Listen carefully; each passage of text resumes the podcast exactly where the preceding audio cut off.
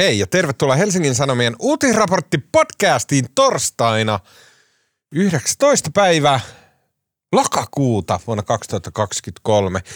Mun nimi on Tuomas Peltomäki ja kanssani täällä ei ole ketään, vaan Marko ja Salla.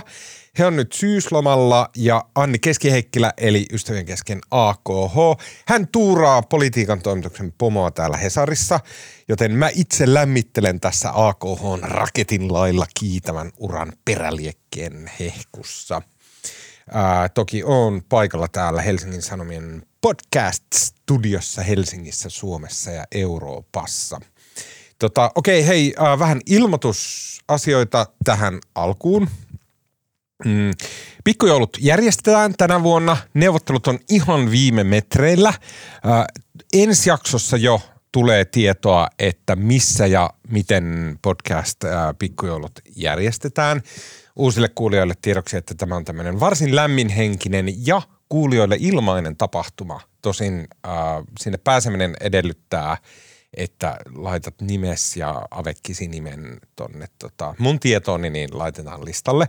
Ja tämä on tämmöinen tapahtuma, missä on ähm, kivaa ja rentoa meininkiä ollut meidän äh, podcastin tekijöiden ja kuulijoiden ja osallistujien vieraiden ja, ja tota, meidän tota, keskustelujen kohteidenkin kesken. Kaiken kaikkiaan aivan mainio tapahtuma, joka on järjestetty jo a- aika monta vuotta. Siitä tulee tietoa piakkoin. Mm. Yes. Tämän viikon podcastissa johtuen meidän äh, valovoimaisten ja upeiden äh, Markon, Annin ja Sallan poissaolosta, niin ei tuu mitään varsinaista keskustelua. Eli jos haluat syvällisemmät analyysit Gazan tilanteesta, äh, mä en tiedä miksi mä sanon Gazan, kun se on Gaasa. Gaasan tilanteesta tai jos haluat kulissien takaisia tietoja sote-uudistuksen rahoitusvajeesta tai – pohdintaa tuoreimmasta sosiaalisen median aivoituksesta, joka kenties tuhoaa koko yhteiskunnan, niin suosittelen, että menet osoitteeseen hs.fi, joka on täynnänsä Suomen parasta journalismia, jossa käsitellään kaikkea tällaista aihetta. Mm. Tässä podcastissa ei siis, tavallaan, että tälläkin podcastilla on kuulijoita, jotka haluaa vaan sen niin kuin kovan infon ja analyysin, niin semmoista ei tässä podcastissa – tule. Voit huoletta lopettaa kuuntelun tähän paikkaan. Et menetä mitään. Jos palaat ensi viikolla, niin sitten saat haluamasi. Sen sijaan, jos sua kiinnostaa semmoinen tota, täysin vapaamuotoinen, mutta silti sisällöllisesti hyvin rikas podcast-jakso, niin tämä on sellainen. Nimittäin tässä podcastissa mä käyn läpi kysymyksiä ja kritiikkejä, joita meidän suuntaan tässä pitkin viime syksyä, viime kevättä jopa lähetetty. Ja järjestys on silleen, että aluksi vähän asiallisempia kysymyksiä, jotka liittyy uutistapahtumiin, asioihin, perspektiiviin, journalismiin. Ja mä yritän parhain, parhaan mukaan sanoa jotain järkevää pohdintaa niihin. Mm. Ja sen jälkeen äh, sitten on vuorossa asiatonta kritiikkiä, jota voi kuunnella samalla heristäen nyrkkeä äh, tota, mä lainaan tälle spastiselle sössöttäjälle, eli minulle. Eli tota, myös moni ihminen, joka kuuntelee tätä podcastia, niin ei näin mä pidä tästä podcastista ollenkaan. Uh, ja, joten annetaan myös heille suuvuoro tässä jaksossa. Ja vielä uh, random-osio, eli täysin satunnaisia, mutta erittäin hyviä kysymyksiä. Kuten, että tuntuukohan muumien nahka samalta kuin hylkeen nahka? Ja jos, niin miltä? Yritetään pohtia näitä sillä tavalla, että mä pohdin niitä tässä ääneen ja tota, te pohditte niitä mm, siellä sitten ää, samanaikaisesti. Lopuksi on, ei hyvä, hyviä keskustelun aiheita, tai on se tavallaan sekin, mutta lopuksi meillä on vuorossa nimittäin visailu, ja visailun nimi on, että Eino Leino vai Raptori?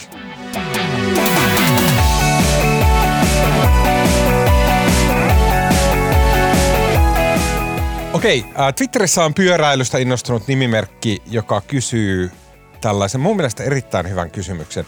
Mihin perustuu suomalaisten vankkumaton tuki Israelille? Toi vyyhti on niin monimutkainen, etten lähtisi omalla osaamisella asettumaan kummankaan puolelle. Mä oon miettinyt samaa. Mä oon, ja tästä on ollut aiemminkin puhetta, mutta mä oon miettinyt myös sitä, että mi, miksi tämä aihe on niin kiihkeästi ää, tota, monen suomalaisen jotenkin mielen päällä agendalla.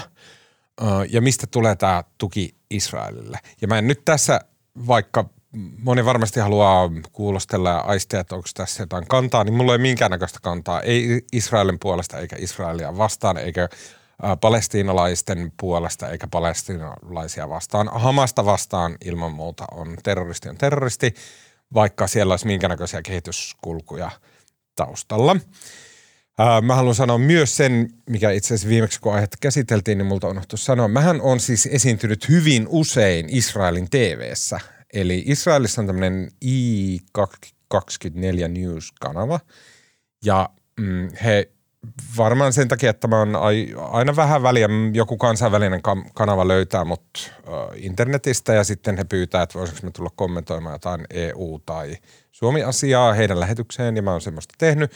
Ja sitten yleensä se on sellainen, että jos se niin kuin ruokkii itse itseään, että sitten muutkin rupeaa soittelemaan, että no toi, toi nyt on aina valmis tekemään, mitä, mitä käsketään, dance monkey dance, ja näin siinä käy. Joten siis se on ehkä vaan tärkeä sanoa, että mä oon israelilaiselle TV-kanavalle ollut monesti asiantuntija kommentaattorina – ja sitten siitä tietenkin tulee semmoinen niin kuin pörröinen ja lämmin olo ja ah, miten paljon he pitävät minusta ja olenpas minä tärkeä ihminen ja näin. Se ei vaikuta siihen, mitä mä ajattelen mistään, mutta se on mun mielestä tärkeää aina sanoa ääneen, jos jotain tuommoisia sidonnaisuuksia, edes kuviteltuja tai, tai siltä näyttäviä sidonnaisuuksia on olemassa – Mm.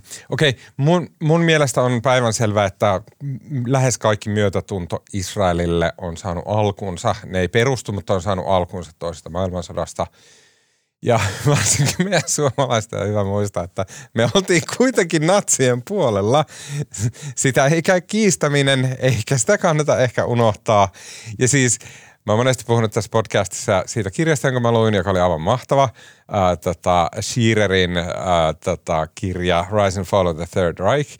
Ja siitä kävi kiistatta ilmi myös se asia, että natsit rakasti Suomea ja että saksalaiset ylipäätänsä natsittuneessa mielentilassa oli jotenkin niin sitä mieltä, että Suomi on kyllä tota, aivan paras paikka maailmassa. Mm, ei unohdeta sitäkään. Mun mielestä se ei ole yksinään selittää aika hyvin sen, että miksi Suomessa kannattaa olla juutalaisten suuntaan ja sitä kautta myös tavallaan Israelin suuntaan ää, kohtelias, kunnioittava ja silleen niin kuin huomioon ottava. Mä uskon myös, että tota, Israelin tuki perustuu osittain puhtalle rasismille – sillä tavalla, että israelilaiset mielletään jostain syystä valkoisemmiksi kuin arabit siinä Israelin ympärillä. Ja tämä on nyt varmasti sellainen asia, joka moni parahtaa, että ei pidä paikkaansa, mutta näin se mun mielestä on. Että se on kiistatonta, että tota, israelilaiset, jotka niin kuin samalla alueella vaikuttaa kuin vaikka tota siinä ympärillä egyptiläiset ja muut, mutta kyllä suomalaiset ja länsimaiset ylipäätänsä mieltää, että israelilaiset on jotenkin muutama asteen valkoisempia. Ja siis se on niin tavallaan puhtaasti rasistinen että sitten Israel niin kuin mielletään, että no, että et he on melkein niin kuin eurooppalaisia, ovat Euroviisussa ja mikä mulle tuli vähän yllätyksenä myös jalkapallon EM-karsinnoissa mukana – Mm, tota, tällekin on varmasti historialliset syynsä ja mä nyt tää, mun mielestä jotenkin kaikki nämä hommat on, monesti niissä on huvittava juonteensa, mutta varmasti on olemassa tällekin siis syynsä, että mistä tämmöinen mielikuva on syntynyt. Uh, vaikka tietenkin täältä tunralta katsottuna, niin arabit ja israelilaiset on niin kuin aika varmaan samanlaista porukkaa. Millä mä meinaan sitä, että se kulttuuri – kulttuuri ja sitten tietenkin historia ja varsinkin geografia siinä ympärillä on hyvin lähi-itäläistä eikä silleen niin kuin pohjoissuomalaista vaikka. ja sitten myöskään mun mielestä suomalaisten ei pidä unohtaa sitä, että – missä Israelin kannatus on kaikkein kiihkeintä, niin se on kaikista kajahtaneimmassa kristillisissä piireissä. Eli mitä enemmän kääntyillään lattialla, vääntyillään siellä ja puhutaan erinäköisillä kielillä, niin sitä enemmän Israel on kova sana. Se totta kai tulee teologiasta ja siitä, että ää, eikö Palestiinan alueella ää, toi Jeesuskin edellyt, edellyt ja näin. Ja tota, siellä on niin kuin tosi kova me juttu – kaiken näköisissä herätys- ja vapaakirkkopiireissä ja muualla, että, että Israel on niin kuin pyhä maa. Ja sieltä tulee osittain tietty tuki Israelille Suomessa.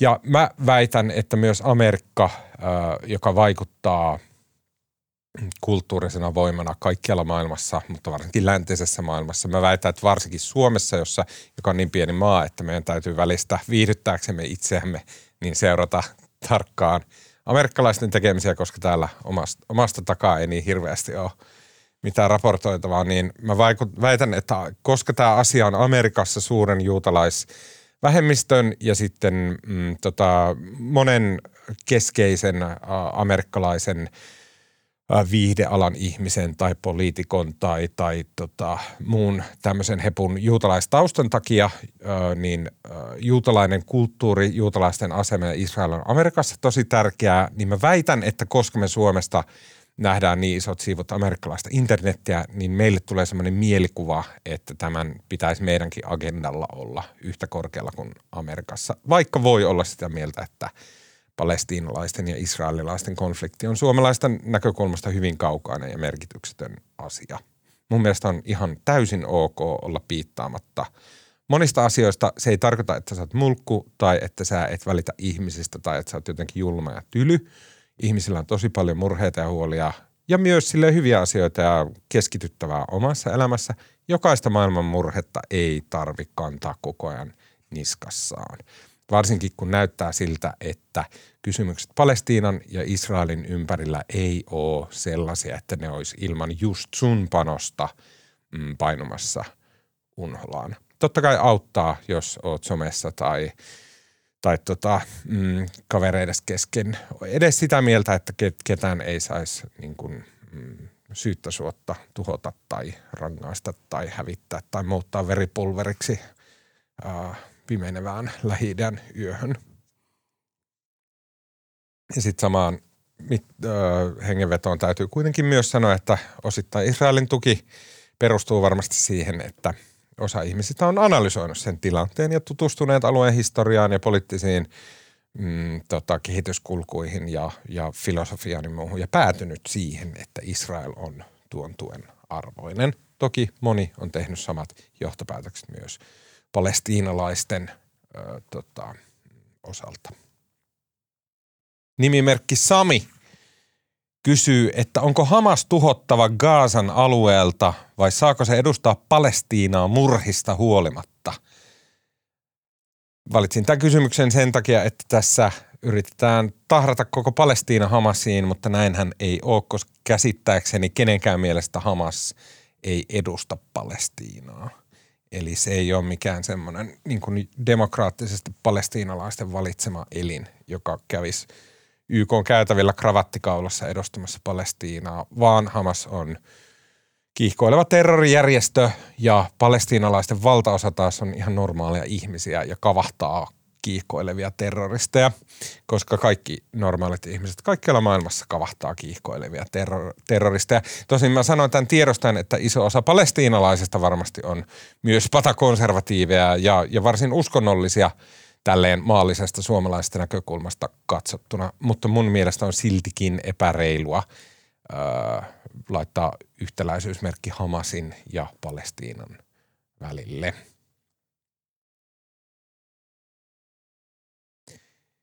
Mm, täällä on parin twiitin mittainen tämmöinen vastuukysymys, ähm, joka menee kokonaisuudessaan tällä tavalla, että eilen hs.fi tuomitsi Israelin surutta pelkän Hamasin sanan pohjalta – nyt todisteita toiseen suuntaan on useasta lähteestä ja asia hämärretään. Tässä twiitissä siis liitä, äh, viitataan tähän äh, Gaasan alueella tapahtuneeseen sairaalan pommitukseen. Mm, ja sitten eräs podcastin kuulija – vastaa tällä tavalla, että äh, Tuomas Peltomäki, kun otatte asian puheeksi uutisraportissa tänään, niin ajatte, ajatteko jatkaa toimituksen linjaa vai otatteko huomioon todisteet, joita on tullut esille? Mielenkiinnolla jään odottelemaan ohjelmaa.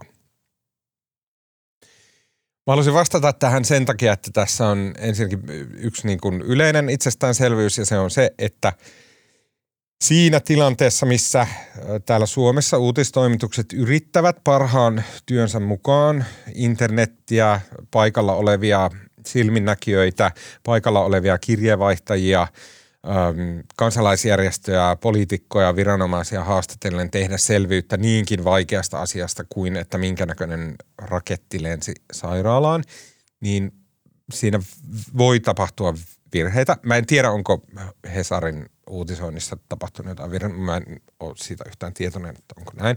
Mutta sen verran ehkä täytyy lukijoilta edellyttää semmoista medialukutaitoa tai sitten ihan vaan semmoista lievää ymmärrystä uutisorganisaatiota kohtaan, että tilanne voi olla kaoottinen ja vaikka se pitäisi reflektoida siinä tekstissä silloin, kun tilanne on epäselvä, niin joskus sattuu ihan vaan virheitä, mutta medioilla on Suomessa velvollisuus korjata virheensä, eli kuka hyvänsä voi aina vaatia – medialta, että teillä on tuossa virhe ja sitten se pitää osoittaa se virhe. Ei riitä sille, että te olette tyhmästi kirjoittanut tai että te olette puolueellisia, vaan se täytyy osoittaa, että tuo lause tuossa on virheellinen. Se sisältää jonkun faktan, joka on väärin niin sitten medialla on velvollisuus, se täytyy korjata ja siitä korjauksesta täytyy laittaa merkintä, että tämmöinen asia täällä on korjattu.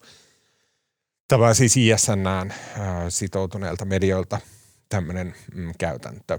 Mutta sitten mä haluaisin tässä yhteydessä sanoa vielä sen seikan, että tämä podcast-hän siis ei ole millään tavalla semmoinen HSN minkään linjan edustaja.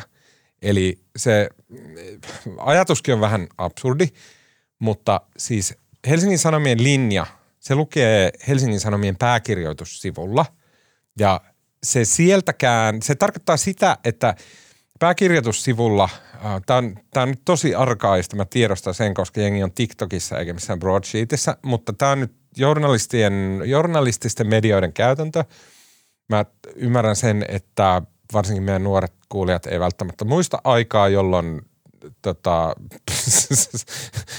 sodan rintamalta palanneet veteraanit luki pääkirjoitussivuista, että mi, mi, missä ollaan menossa, mutta – Lehdillä on linja ja kanta ja se kirjoitetaan pääkirjoitussivulla oleviin pääkirjoituksiin. Ja sekin tarkoittaa, että ei ne ole mitään silleen niin kuin puoluepoliittisia kantoja, vaan siinä lehti yleensä edustaa jotain eetosta.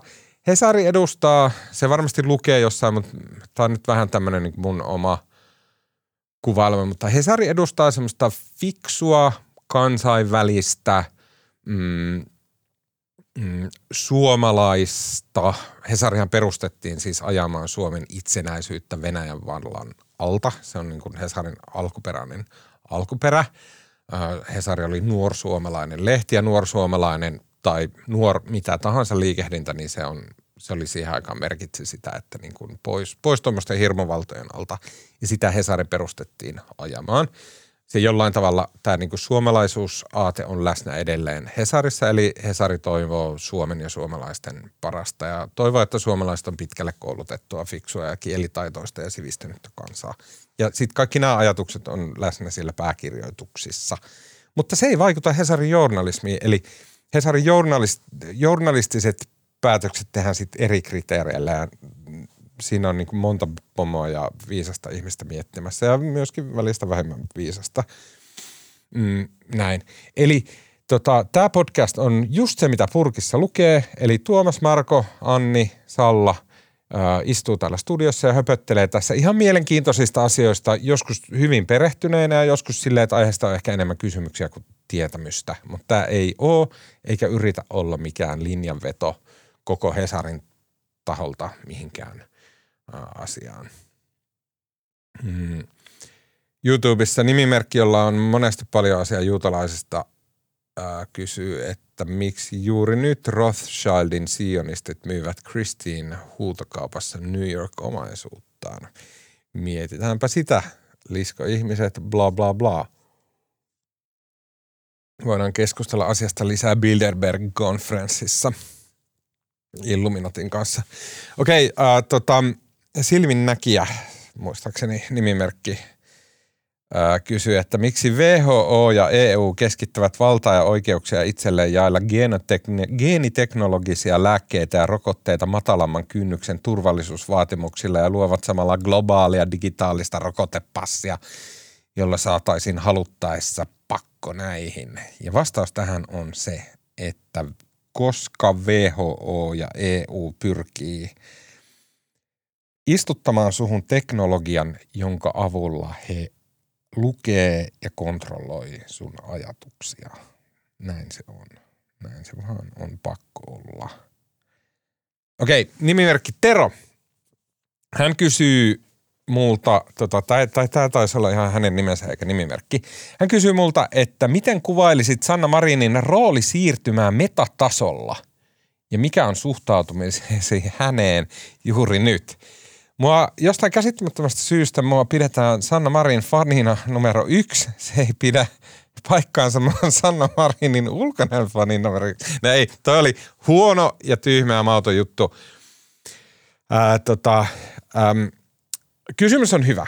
Ja mun mielestä tässä podcastissa ei ole käsitelty Marinin liikkeitä juuri hänen pääministerikautensa jälkeen, joten mun mielestä tästä voidaan hetki puhua. Taisi pitänyt ehkä sanoa vähän alkuun, mutta mä aion nyt horista ilman mitään pidäkkeitä tai aikarajoja, mistä hyvänsä aiheesta. Ja tässä ei ole mitään pointtia, mutta kuuntele suvittaa. Tota, ähm, mun mielestä Sanna Marinin siirtymä Suomen pääministeristä kansainvälisille estradeille äh, on järkevä ja Suomen kannalta hyvä. Tosin mun täytyy sanoa, että se ei välttämättä ollut sellainen, niin kuin mä olisin ajatellut, eikä se ole mun mielestä paras mahdollinen, mitä olisi voinut tapahtua Marinille tai Suomelle. Mun mielestä tavallaan tämä kuulostaa aika hölmältä, mutta siis mun mielestä SDPn puheenjohtajuudesta luopuminen oli Marinille virhe, koska se aika tehokkaasti estää häntä tekemästä – ainakaan Suomen politiikkaa apunaan käyttäen, okei, okay, ainakaan Suomen tämmöistä niin kuin kansanedustuslaitos ja hallituspolitiikkaa apunaan käyttäen semmoista uutta nousua tolle maailmanluokan tasolle kansainvälisessä politiikassa. ja varsinkin se oli virhe, jos hänellä ei ollut isompaa tämmöistä suoraan poliittista roolia tarjolla. Mm. Mutta – jos mä, mä ajattelen sen sillä tavalla, että Marin käytti totta kai pääministerinä merkittävää poliittista valtaa Suomessa ja lainsäädäntövaltaa ja arvovaltaa ja kaikkea sitä, mikä pääministerille kuuluu. Mutta se tietenkin, että mikä teki hänestä niin erityisen pääministerin Suomessa oli se, että hänellä oli myös toisenlaista valtaa. Tavallaan hänellä oli kaikki se, mitä Petteri Orpolla on nyt, se poliittinen ja jos hän avaa suunsa Suomessa ja eduskunnassa, niin häntä kuunnellaan ja sitten hän ohjaa hallituksen työskentelyä, on siellä tosi vaikutusvaltainen kapodi, tutti, kapi. Kaikki se löytyi myös Marinilta, mutta sen lisäksi Marinilla oli muuta osaamista, mikä teki hänestä poikkeuksellisen. Mm. Se johtuu osittain siitä, että hän on totta kai tosi taitava poliitikko, mutta myös isolta osin se johtuu siitä, että hän on erittäin kaunis nainen ja että mitä pidemmälle pääministerin ura eteni, niin sitä paremmin Marin hoksas ja pystyi käyttämään hyväksi sen, että hän on tällainen poikkeuksellisen näyttävä. Ja sitten kun hän oli mm, hankkinut tällä tavalla itselleen poikkeuksellisen paljon huomiota, niin hän käytti sen myös aika tehokkaasti niissä muutamassa paikassa hyödyksi. Eli kun hänet pyydettiin puhumaan, niin hän puhui taitavasti ja järkevästi. Hän myös sanoi esimerkiksi Venäjästä silleen niin kuin tosi hyviä ja ammattimaisia ja harkittuja ja myös semmoisia niin kuin läpitunkevia soundbiteja. Eli tällä tavalla hän nappasi semmoista – valtaa itselleen, mitä ei muuten Suomen pääministereillä ehkä ole ollut. Ja tästä aiheesta on vähän niin vaikea keskustella, koska aiemmin oli semmoinen hyvin toksinen ja kahtiajako, että jos, sä, jos susta puhutaan kauniina naisena, niin siihen jotenkin sisältö semmoinen oletus, että sä oot myös tyhmä tai että sä et ainakaan ole kovin pätevä. Mm, ja sitten myös naisia käsiteltiin, vaikka heillä olisi niin arvokas rooli kuin pääministerin rooli, niin heitä käsiteltiin niin kuin naisina eikä pääministerinä.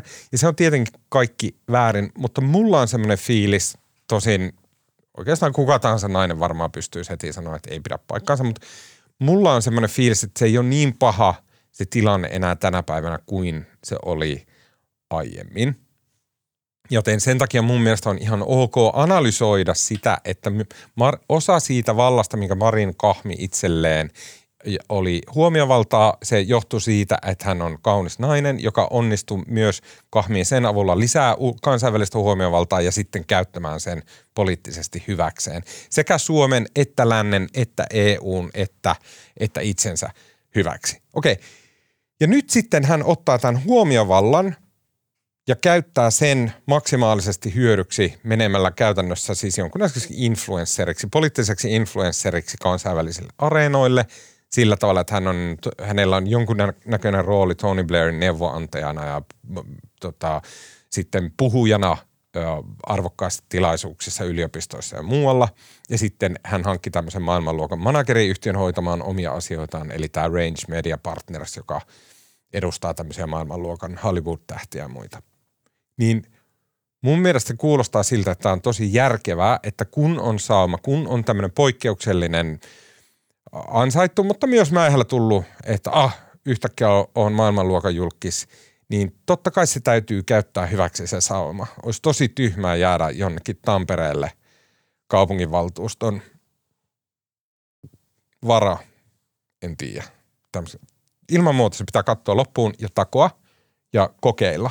Ja mun mielestä se sen Marin on tehnyt oikein hyvin. Eli mä en jää kaipaamaan. Mun mielestä olisi tyhmää ajatella silleen, että hei, että sun pitäisi nyt, sun pitäisi tota, varjella ex-pääministerin arvokasta instituutiota ja pidättäytyä ö, tästä poikkeuksellisesta ö, huomiosta ja huomiovallasta, joka sulla on saavutettavissa, niin ei missään nimessä. Mä uskon, että myös jos Marin pärjää maailmalla – ja on tietenkin vaikeampi olla äh, pärjätä influencerina ja Instagram-kuuluisuutena kuin äh, olla yksi niistä niin kuin sadasta tuhannesta poliitikosta, joka on myös ihan vitun kuuma, niin se, mä toivon, että hän silti pärjää tällä uudella, uudella urallaan. Ja jos pärjää, niin mä uskon, että se on äh, suomalaisten eduksi, koska jengi ajattelee, että aa okei, okay, että suomalaiset on ilmeisesti –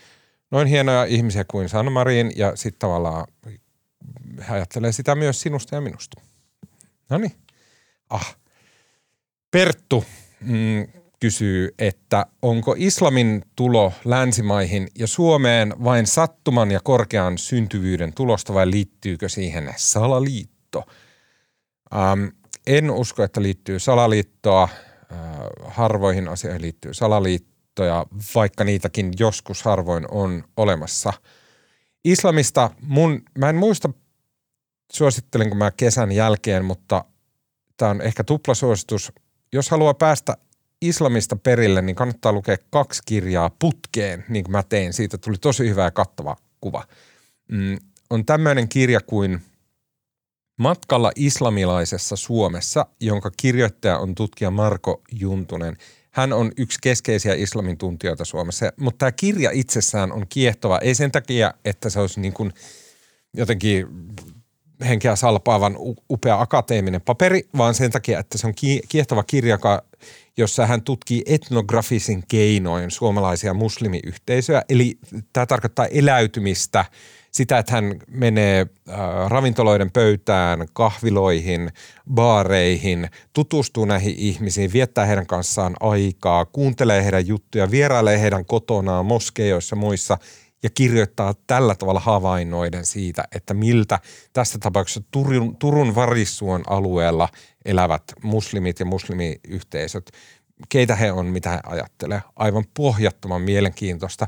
Marko Juntusella on myös semmoinen joku – semmoinen, semmoinen niin kuin terävä ja analyyttinen tutkijan katse, mutta siinä on semmoinen niin kuin syvä ihmisyys ja inhimillisyys, jolla hän näitä kohteitaan tarkastelee. Siitä ja hyvä fiilis.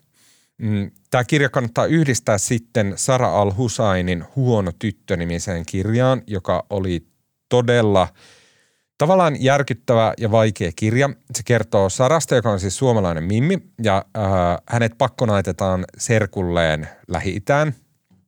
Mm.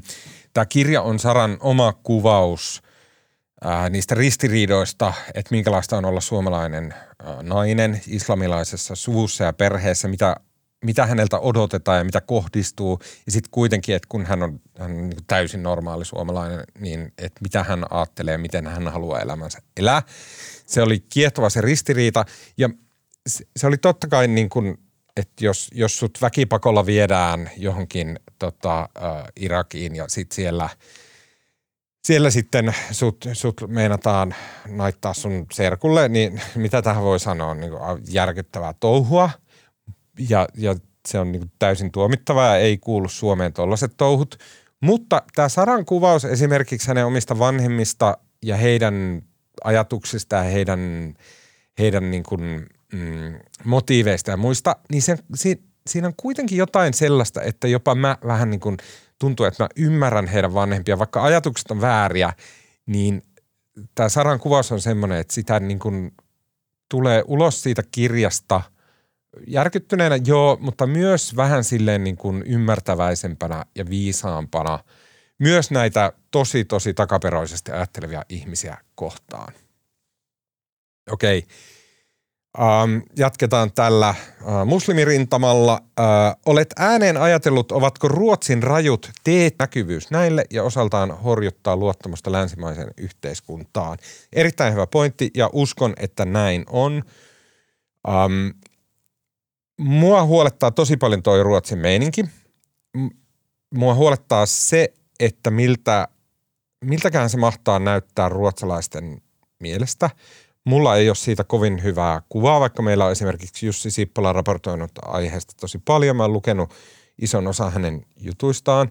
Mä en, ja aina kun on tämmöinen, että aa okei, mä en tiedä mikä on totta ja mikä ei, niin se on jotenkin, on semmoinen pikkuinen kylmä hiki jossain tuolla vasemmassa pakarassa, että aa okei, okay, että mitä on meneillään. Ja enemmän, enemmän mua huolet, huolettaa tämä sen takia, että et, et se TikTok jotenkin sotkee tätä – siellä näkyy niin pahaa kamaa, niin ihmeellistä kamaa, että herää semmoinen, että mitä helkkaria, että voiko tämä olla totta. Ja en tiedä. Mä, mä pidättäydyn tekemästä mitään lopputuloksia minkään suhteen tässä asiassa. Mm. Tota, okei. Um, sitten muutama tässä on tämmöinen kavalkaadi ää, kritiikkiä. Mä luen nämä nyt vaan putkeen. Nämä on mun mielestä aika hyviä. Ää, tässä on osa muistaakseni Spotifyn sieltä kommentoi osiosta, sitten osa on YouTubesta ja osa on Jodelista. Miksi sanotaan vittu? Erittäin hyvä kysymys. Siihen on syy. No niin, Okei, mä perustelen. Mä luen nämä nyt kaikki loputkin. Okei. Miksi sanotaan vittu? Peltomäen olisi syytä ottaa rabies-rokotus. Oireet ovat sen tyylisiä. Voisiko Tuomas jäädä lomalle? Toi sekoilun ja sössytyksen määrä on rasittavaa kuunnella. Sitten Eija YouTubesta kirjoittaa näin. Aiheet kiinnostaa, mutta Peltomäen nieleskely ja ylisuorittaminen on aivan liikaa, ei jaksa kuunnella. Jodelissa luki Miksi Tuomas Peltomäki ärsyttää? Sanokaa mun sanoneen, että Peltomäki kyllä vielä saa tuta. Ihan mitä vaan ei Hesarin podissa hänkään voi sanoa. Joko känselöidään kunnolla tai ainakin podi menee alta ja toinen vetäjä. Sitten semmoinen sormen heristysemoji. Palaamme tähän. YouTubessa – Huh, mikä riemu idiootti ja diplomi-debiili tuo juontaja, joka näyttää Esko Ahon ja Jari Sarasvuon lapselta. Liekö mies suojatyöpaikassa, kuin kä- kun käyttäytyy kuin dorka ja palli ei edes heilu. Tosin mies heiluu senkin edestä. Liekö narkomaani, kysyy moni. No ehkä joku voi olla hänen kaltaisensa ihan luonnottomuuttaankin. Tota, nämä oli kielellisesti parhaasta päästä kritiikkiä, mitä erinäköisissä kanavissa on tähän suuntaan heitelty. Mun mielestä kaiken näköinen kritiikki on ok, jotta teille, jotka siellä tällä hetkellä kuuntelette, niin ei tulisi mitenkään jotenkin nihkeä tai paha mieli, niin samoissa kanavissa ja kommenteissa on tosi paljon, tosi ihania kommentteja, huomattavasti enemmän kuin mitään kritiikkiä, että tämä ei ole semmoinen, että tässä olisi kukaan mitenkään erityisen hirveästi pahalla mielellä.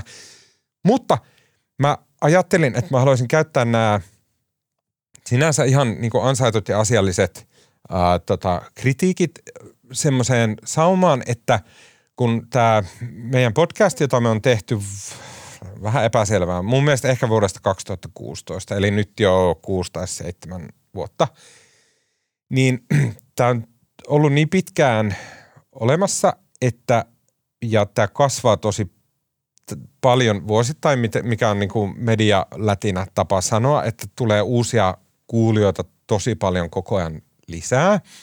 Ja sen takia jotenkin mä ymmärrän sen, että voi olla hankala tulla kuuntelemaan tätä podcastia, jos ei tiedä, mistä se on tullut ja mitä ajatuksia tämän podcastin taustalla on ollut. Ja tulee kenties siitä ajatuksesta, että aa okei, okay, että tämä on nyt Hesarin podcast. Ja silleen, että Helsingin Sanomien päätoimittaja on piirtänyt liitotaululle ne määritelmät, että mikä tämä podcast on ja mitä tässä tehdään. Koska se ei ole tämän podcastin tausta ollenkaan. Mm, tota, ähm, tämän podcastin lähtökohta aivan alun perin on sellainen vähän omituisempi, eli itse asiassa tämä oli aiemmin TV-ohjelma. Tämä oli semmoinen kuin uutisraportti, ja se, oli, se ilmestyi vuonna 2014 ja loppuvuonna 2017. Ja se oli Suomen ö, ensimmäinen tämmöinen amerikkalaistyylinen poliittinen satiiriohjelma. Ei tosin ainoa, koska pian myös Yle alkoi julkaista aivan erittäin mainiota Noin viikon uutiset nimistä poliittista satiiria, joka oli myös tämmöinen amerikkalaistyylinen. Ja sitten jotenkin siinä yhteydessä mm, mä sain päähän, että ö, olisi syytä tehdä poliittisen TV-satiirin lisäksi myös tämmöinen podcast, jossa käsiteltäisiin näitä aiheita. Ja tämä podcast siis syntyi siitä semmoisen niin kuin TV-ohjelman, tosin netissähän sitä aina katsottiin paljon enemmän kuin missään telkkarissa, niin tota, um, sen spin-offi on tämä podcast. Mm.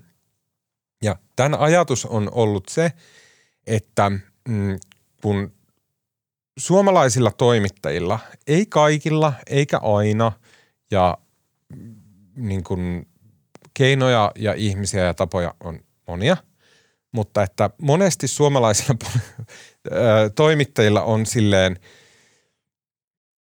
tarve ymmärrettävästi pyrkiä vaikuttamaan mahdollisimman asiantuntevalta ja järkevältä ja älykkäältä ja sivistyneeltä ja kaikin tavoin olla edukseen toimittajana ja ihmisenä, mikä on totta kai – ilman muuta toivottavaa ja hyvä asia. Mutta joskus sen sivutuotteena tulee se, että se journalismi itsessään saa semmoisia niin kuin vähän vieraannuttavia tai paskan tärkeitä tai – mm, kapulakielisiä tai tulee semmoinen fiilis, että toimittaja vaan puhuu niille lähteille, jotka, että siellä, siellä on joku semmoinen keskinäinen kerho, jossa poliitikot on silleen omasta mielestään tosi tärkeitä ja toimittajatkin omasta mielestään tosi tärkeitä ja viisaita ja sitten ne puhuu tärkeitä ja viisaita juttuja keskenään vaikealla kielellä. Ja sitten, että niin kuin tavallinen suomalainen ajattelee, että aa okei, okay, että noi, toi ei jotenkin liity meihin toi toimista noin puhuu. Niin tämän podcast jotenkin semmoinen, silloin ihan alun perin se joku kantava ajatus oli se, että puhutaan näistä asioista, näistä tärkeistä uutisasioista ja politiikan asioista ja muista, mutta puhutaan sille niin kuin normaalit ihmiset.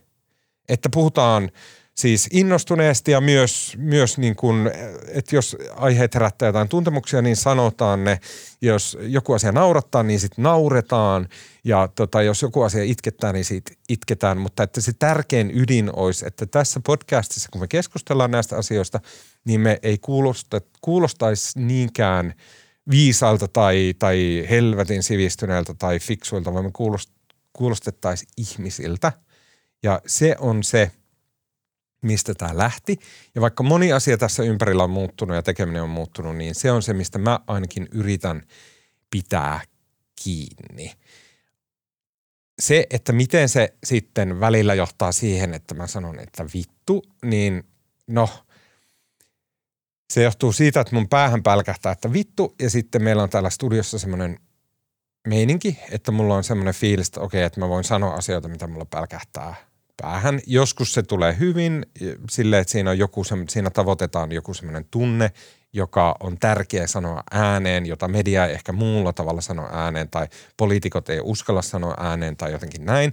Että siitä tulee se inhimillisyys, mitä tässä podcastissa monesti tavoitellaan. Totta kai joskus se tulee aivan väärään paikkaan, se tulee aivan väärällä tavalla sanottuna ja sitten ihmiset siitä loukkaantuu ja närkästyy. Mutta mun luotto myös tämän podcastin kuulijoihin on tosi kova, että äh, ihmiset ymmärtää sen, että tässä yritetään olla välittömiä ja vilpittömiä ja inhimillisiä. Okei, Jodelissa kysytään hyvin usein ja hyvin useissa ketjuissa mun yksityiselämästä tiivistetysti, onko se parisuhteessa. En ole parisuhteessa, vaan elelen lasten kanssa Hyvinkäällä siinä talossa, minkä meille rakensin. Ja sitten, että miten pitkä se on. Mä oon 178 senttiä ja kengän koko – on 46. Markku kysyy, sä taisit twiitata joku vuosi sitten, että AOC on sun tuleva vaimo. Miten asia on edistynyt sitten viime ilmoituksen?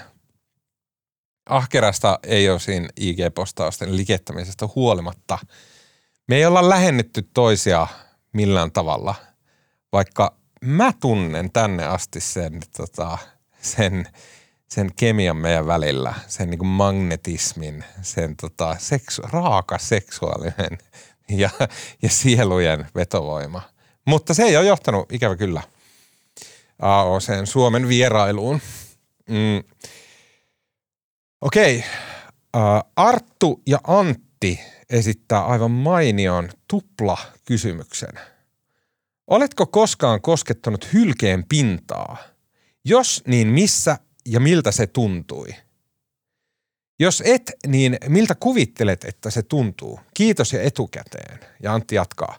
Uskotko, että muumit tuntuvat samalta kuin hylje? Jos eivät, mikä on ero? Mun mielestä mm, selkeästi ja kiistatta hylkeillä ja muumeilla on samanlainen. Mä sanoisin, että nahka – Mun mielestä ne on eläimiä, eläimillä on nahka. Ihmisellä on iho. Eli niillä on samanlainen nahka. Kyllä mä oon sitä mieltä näin. Kyllä se on pakko olla. Ja mä en ole koskenut hylkeeseen ikinä, mutta mä oon suuri eläinten ystävä ja oon koskenut monennäköisiin eläimiin. Ja mun mielestä molempien ihot on sellaisia, että nyt mä sanoin itsekin iho, okei, okay. että myötäkarvaan, siinä on niinku semmoista pientä karvaa siinä ihossa, karvapeite on. Myötäkarvaan se on sileä ja sitten vastakarvaan piikikäs. Öö, ja sitten mä väitän, että muumien osalta se iho on sellainen, niin kuin jos peset pyyhkeen silleen öö, pyyhkikoneessa, että laitat sinne tota, mikä se on se pyykin oikaisuaine tai se, se huuhteluaine – niin sitten se pyyhe menee pilalle silleen, että se ei enää ime vettä itseensä, vaan siitä tullu, tulee semmoinen, että sitten kun sä yrität kuivata sillä suihkun jälkeen, niin se ei ime sitä vettä sun iholta, vaan se silleen niin kuin liippaa sitä ja sitten se tuntuu silleen kylmältä ja liukkaalta ja niljakkaalta, kun se koskee sun ihoa. Niin mä oon ihan varma, että muumien nahka on tällaista. Semmoinen märkänä vähän ällöttävää. Sille, että jos tulisi sateesta muumipeikko ja koskisi suun, niin se olisi silleen, Joona kysyy, että Lidlin iso maustekurkkupurkki sisältää valutettuna 850 grammaa maustekurkkuja ja sen luvataan säilyvän avattuna jääkaapissa kolme päivää. Miten käyttää annetussa ajassa 850 grammaa maustekurkkuja? Mm. Vastaus tähän, että miten käyttää on, että teet jouluna, kun pyydät perheen ja sukulaisen – sukulaiset käymään, niin teet savupororullia. 2940 savupororollaa ja siihen tehdään silleen, että ostat patonkia, sitten ostat savuporoa, levität savuporot, vaikka ostaisit semmoisia niin kuin siivutettua savuporoa, niin levität ne kelmun päälle semmoiseksi tasaiseksi levyksi. Sitten naapuriastiassa teet sillä tavalla, että laitat sinne tuorejuustoa, vähän kenties maitoa notkistaaksesi sitä. ja äh, silppuat pari sipulia ja sitten noin 250 grammaa maustekurkkua semmoiseksi hyvin pieneksi silpuksi. Lisäät sinne tuorejuustoon, sekoitat ja sen jälkeen kaaviloit sen siihen savuporo levyn päälle. Käyttäen hyväksi sitä kelmoa, käärit siitä rullan, siivutat sen rullan ja nostat yhden rullasiivun aina patongin siivun päälle, niin siitä tulee semmoinen nätti kakku. Ja se on hyvä tämmöinen suomalainen ää, tota, jouluherkku Mm. Anssi kysyy, että mikä oli se yleisessä käytössä oleva sana tai termi, jonka sanoit keksineesi ala- tai yläasteella Oulussa. Anssi viittaa tällä mun kolumniin, jossa kirjoitin, että ollessani alasteen kolmannella luokalla välitunnilla yhdessä luokkatovereideni kanssa, niin mä keksin sanan fleda sen hiuksia tarkoittavassa merkityksessä – mm, kirjoitin tämän jutun mun kolumniin ja se herätti niin kohtuutonta raivoa ihmisissä ja mun sähköposti täyttyi tutisevien eläkeläisten tota, toruvista viesteistä. Huumori meni vähän ohi tämän kirjoituksen osalta. Mä myös tiedostin kyllä, että joo, siis se, että jos mä oon, ja tää on siis fakta, mä en ikinä oo valehdellut, en tässä podcastissa enkä missään mun journalismissa – Mä keksin alaasteen kolmannella luokalla, okei se saattoi olla neljäs luokka. Mä keksin sanan fleda, siitä tuli villitys meidän luokassa. Me puhuttiin fledasta ja se tarkoitti lähinnä semmoista takatukkaa. Totta kai mä tiedostan sen nyt aikuisena, että joku muukin, joku hesalainen 60-luvulla oli keksinyt sanan fleda. Mä myös tiedostan sen, että se oli saattanut kulkeutua mun korviini lapsena, mutta mä ainakin olin itse sitä mieltä, että mä keksin sanan fleda. No niin, tämä oli tämmöinen gate ää, viime vuodelta, mistä olikaan. Mrs. B kysyy, että kuka on tai oli Sodoma-talo? Sodoma-talo oli siis ää, nimimerkki, joka piti Instagram-tiliä, jossa aika poskettoman terävästi parodioitiin ja pilkattiin Helsingin Sanomia sen sisäisistä ja ulkoisista saavutuksista. Tota, mm, mä en tiedä, kuka oli Sodomatalo suurin osa ihmisistä on sitä mieltä, että se olin minä. Se en ollut minä. Mä en olisi ikinä niin terävä enkä ilkeä kuin mitä Sodomatalo, enkä hauska, ää, mitä Sodomatalo oli omissa postauksissaan. Mä voin kertoa semmoisen hauskan pienen anekdootin, että silloinen päätoimittajamme Kaius Niemi, niin hän soitti mulle, kun Sodomatalo oli postaillut jotain aika mieletöntä Helsingin Sanomien asiasta, niin tota, Instagramiin – ja meemeinä. Ja sitten tota, äh, Kaijus soitti mulle yksi päivä ja se oli silleen, että no hei Tuomas, joo, mitä kuuluu ja bla bla bla ja niin, niitä näitä. Sitten Kaijus rupesi silleen niin pikkuhiljaa hivuttautua itse asiaan. Sitten se oli, että no hei, että mitä mieltä sä oot tästä Sodomatalot-tilistä, että että niin kuin mikä meininki. Ja sitten mä olisin, että aha joo, että se on aivan posketonta, että, että tota, ihan mahtavaa läppää ja, ja tota, tosi jotenkin terävää ja tällä, että joo, ky- kyllä mä arvostan kovasti. Ja sitten se Kaijus oli silleen, että ah, joo, kyllä munkin mielestä on tosi hauskaa, että, että itse asiassa sehän on niin kuin tosi jotenkin kunniaksi Hesarille, että, että noin niin kuin räävittömästi meitä kritisoidaan ja sitten siinä on kuitenkin ihan pointtia, että se ihmisellä on pointtia, se on ihan älykästä se, se tota, kritiikki, mitä siinä on ja näin. Tota, että, mutta sitten se Kaijus oli silleen, että mutta Tuomas, että tota, mun mielestä se ei ole ok, kun siellä on vähän pilkattu yksittäisiä ihmisiä, niin se ei tunnu, että se olisi ihan silleen, että mitä meemitililläkään kannattaisi tehdä. Että musta tuntuu pahalta, että jos meidän niin yksittäisiä toim- toimittajia tuolla tavalla ivataan ja pilkataan.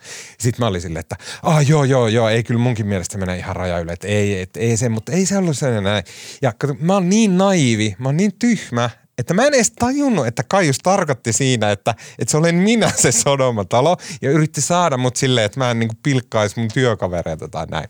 No niin, siinä oli mun pieni Sodomatalo meemitili tarina, jonka mä kerroin tässä aivan käsittämättömän pitkässä orinassa. Ah, ihanaa. Kim kysyi, että missä Jumala luuraa. Mm, vastaus on Dublinissa, mutta tämä on ainoa vihje, jonka mä annan tästä asiasta. Jesse sanoo tai kysyy, että jos saunoo paljon, kannattaako hankkia kerta vai jatkuva lämmitteinen kiuas? Mulla ei ole tuohon vastausta, mm, mutta mä haluan sanoa sen näin. Mä oon rakentanut itse kaksi saunaa. Täällä ei ole mitään tekemistä vastauksen kanssa. Tätä, Mutta huomioikaa se, että saunan miellyttävyys perustuu siihen, että onko myös lauteet lämpimät. Ei pelkästään siihen, että onko kiuas se ilma ja vesihäyrä lämmintä, vaan myös niiden lauteiden täytyy lämmitä ennen kuin se sauna tuntuu hyvältä.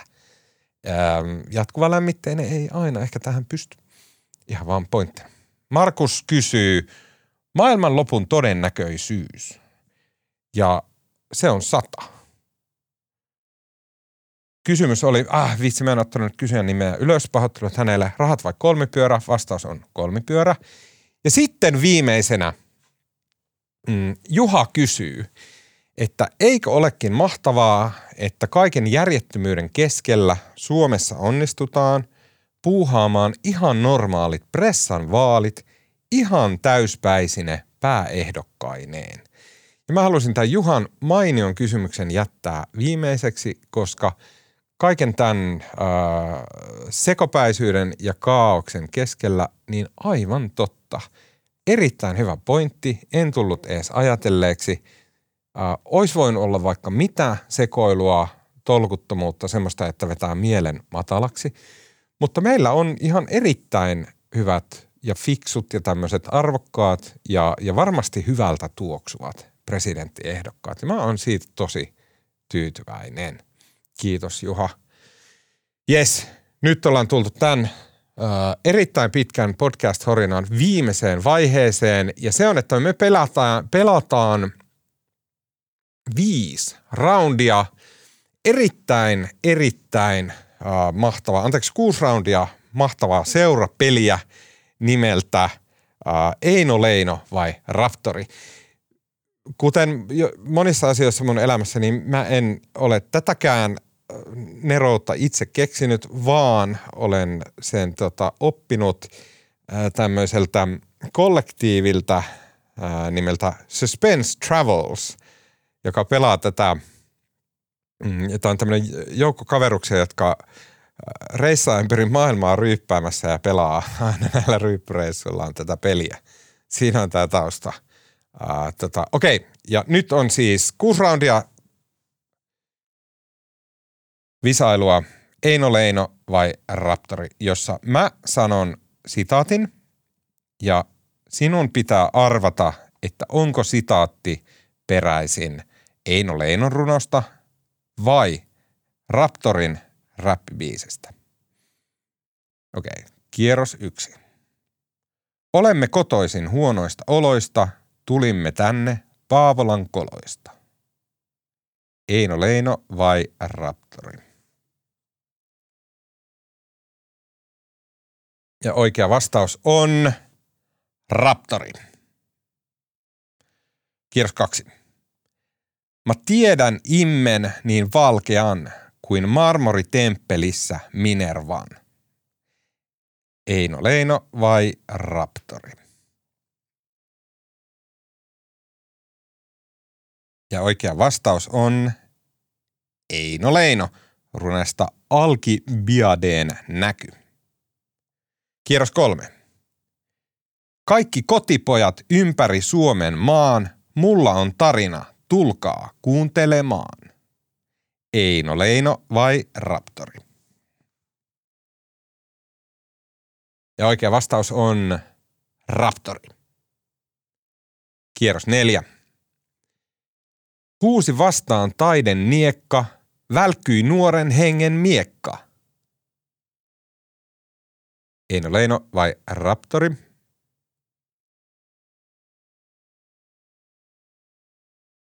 Ja oikea vastaus on Eino Leino. Runo on Taiden niekan yö. Kierros viisi. Oveesi koputan rakkaani, kuulethan jo hakasi avaa. En ole vai raptori. Mä toistan, mä luen tämän eri lailla. Oveesi koputan rakkaani, kuulethan jo hakasi avaa. Ja oikea vastaus on raptori. Kierros kuusi. Olet poissa vain pienen hetken, en silti malttaisi odottaa. Tuon tuosta kelloa katson, aika suorastaan löntystää. Eino Leino vai Raptori? Ja oikea vastaus on Raptori. Jos sait kuusi pistettä, niin lä- lähetä siitä mulle tieto jossakin sosiaalisen median kanavassa. Tota, äh, okei, siinä kaikki tältä erää. Mm, pahoittelut siitä, että tällä viikolla ei tullut oikeaa jaksoa. Mä tiedän, että jotkut ihmiset on sinnillä kuunnelleet tämän loppuun asti tämän horinan ja sen jälkeen ovat jotenkin kiukkuisia siitä, että tässä ei ole mitään pointtia. Mä en tiedä, jos mä kannattaisi käyttää pari hetkeä siihen, että, että harkittisi sitä omaa roolia tässä itsensä kiduttamisessa. Mm, mutta jos tästä jää paha mieli, pahoittelut siitä.